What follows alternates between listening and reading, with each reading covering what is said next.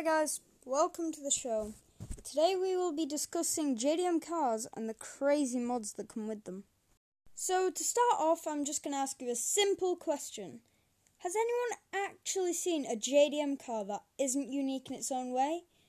As in, maybe it has a custom part or a sticker you've never seen before. Uh, sentimental value counts as well. Uh, maybe it's even rust. Or patina if you would like. But we know one thing for sure.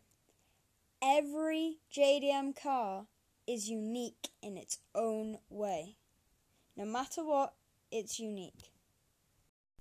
A question I've been asked for a few times is, what does J D M actually stand for? Well, I'll tell you now.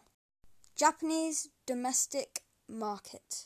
Like in every country, we have our own market of vehicles, such as, you know, Britain would have um, B D M. It sounds weird saying that, but yeah, it, it does. And to move along a second, where did the idea to create wacky, crazy machines come from?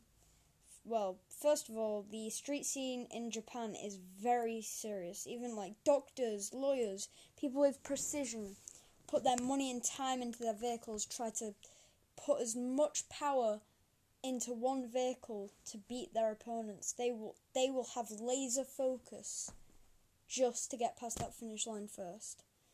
It's, it's astonishing, really. There's no other word to explain it. So many people in Japan race. It's like a part of their culture, almost. But to answer the question of where did the idea to get wacky upgrades on your car came from, well, it came from a old Japanese biker group named the Bōsōzoku. They used to put um, custom parts on their bikes, make them as tall as possible, um, stretch them out. They were one of the most notorious biker groups in Japan. They caused trouble.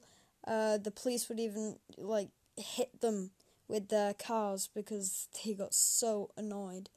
And that's pretty much where um, J D M racing came in, I guess, to get really weird upgrades, or as show cars even.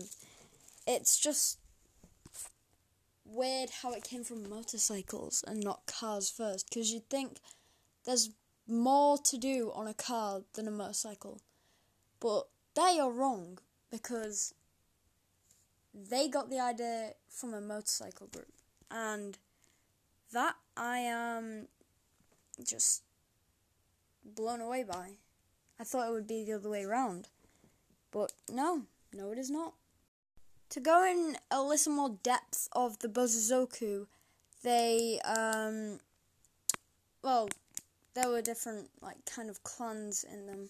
Um, one of them was more peaceful, the other was, you know, the notorious one that caused crime, maybe robbed, just ripped up the streets. It was a beautiful, beautiful time for just Japan in general. Well, I say Japan, people hated them mainly, but their designs were amazing. Everything they did